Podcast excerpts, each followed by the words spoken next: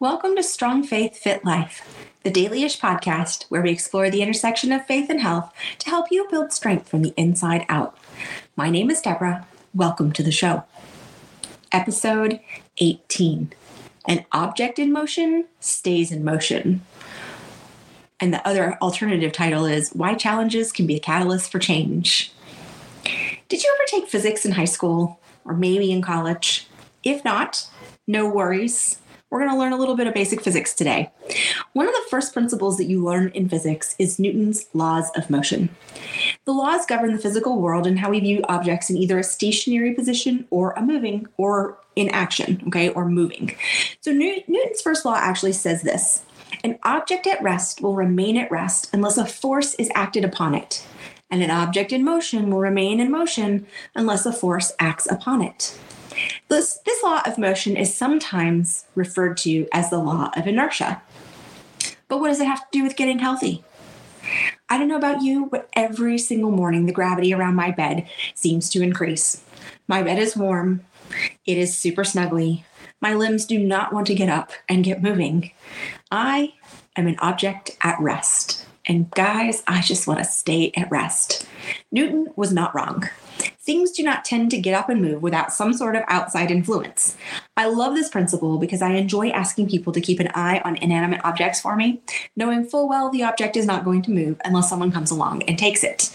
I especially like doing this with my kids because they think it's funny that I'm asking them to watch something stationary and they're like, no one's coming for it. I'm like, oh, you never know. It could just get up on its own.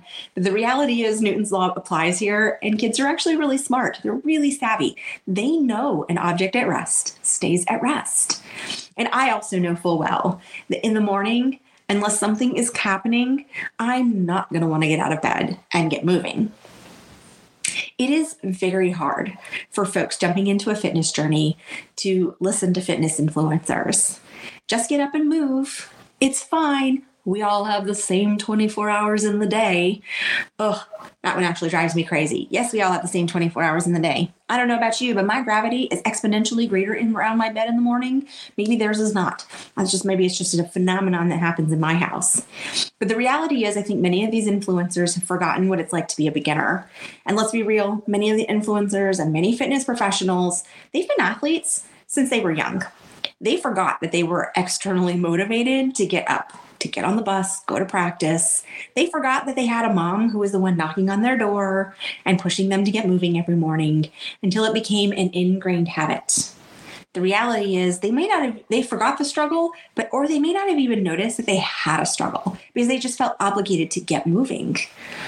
And so, for those of us that are joining the fitness lifestyle later in life, we have a really diff- different battle. This battle is showing up for ourselves on a daily basis. This battle is overcoming our desire to stay at rest. The human body is filled with lots of potential energy. And what is potential energy? The human body actually runs on energy. We have a heart, it's an electrical system, we have a blood flow, there's a pump going on. We are conductive. But the reality is, all that energy is harbored inside of our muscles and our blood vessels and all of it. But unless something acts upon it, that body does not want to get up and move. We have to mind over matter or create external motivation to get ourselves moving. If you're ready to take control of your health and align it with your faith, then head over to Facebook and join the community group at Strong Faith Fit Life. That's Strong Faith Fit Life. Okay, back to the show. And the reality is, though, that once you get moving, let's be real, everybody knows this. Once you get moving in the morning, you can kind of keep on moving. Maybe for those of you that don't get up and get moving until like lunchtime, you realize like, oh, I get up and I get moving at lunchtime, but my body keeps going until I go to bed. It's not like we get up for half an hour and go back to bed. We get up for five minutes and go back to bed. We get up, we start moving, we do our chores, we feed our kids, we go to the grocery store, we go to work. We do all of these things. So, the second half of Newton's first law says an object in motion will stay in motion unless something forces it to stop. And that same principle applies with the body. When we get up and move even a little step in the direction we want to go, maybe it's writing a book or exercising or going for a walk or gardening or washing the dishes or feeding your kids or standing on your hands. It literally doesn't matter what it is, but when we get ourselves moving, we tend to stay moving. And I experimented with this heavily after I got COVID in 2023, um, 2022. 2022. I've gotten it twice twice in the last two years. But in June of 2022, I got COVID and I really struggled with long haul symptoms. And I found myself really struggling to actually move because my body had some um, lingering swelling. And to be honest, I didn't want to move through it because it was very uncomfortable and it felt like I was moving a lot of uh, weight. So I gave myself a challenge. Um, and I started earlier in this winter of 2023. And I basically said to myself, all you have to do is walk 10 minutes. Um, get out of the get out of the house, walk five minutes one way and five minutes back. That was it. That's all you had to do. That's all I had to do. That was what I challenged myself to. And my results were really amazing. If I walked 10 minutes, I would get about 12 to 1500 steps a day in of in that little tiny walk. Um, it depended it depended on who was walking with me. If it was the kids, I got maybe a little more. If it was my daughter's dogs, I got, you know, a little less because we had to stop and do the potty thing. But that said, at the end of the day, when I look at my my steps for the day, that would equal between four and five thousand extra steps in total. And so what this showed me is that if I move with intention for just 10 minutes, I kept moving for the rest of the day. And so that 1200 steps became 5000 steps, which is a significant amount of movement. Many fitness coaches really loathe fitness and health challenges because they think this is one of this like oh people just bought from challenge to challenge and they're not going to get anywhere with the goals I, I am not that coach i actually really like them because I don't think that a challenge is where you get your success, but I think a challenge is what helps you stay motivated towards your success. And you don't do them in fits and starts. You're always looking for something to keep yourself active and moving.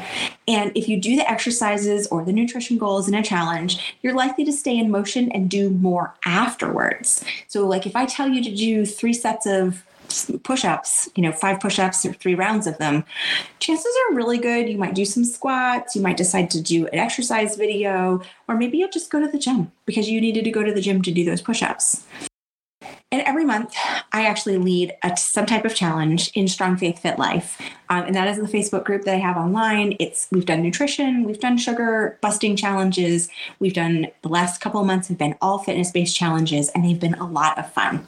Now, I want to be clear: these challenges are not exclusively how you achieve your goals. No, no, no. They are designed to cover, overcome the mind's resistance to movement. They are to motivate you to action. They are to give you accountability, so you think that other people are waiting for you to check in just like you're waiting for them to check in.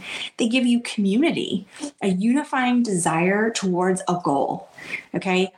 While the challenge itself is not the thing that gets you to success, it's the thing that helps you hang in there when things get tough.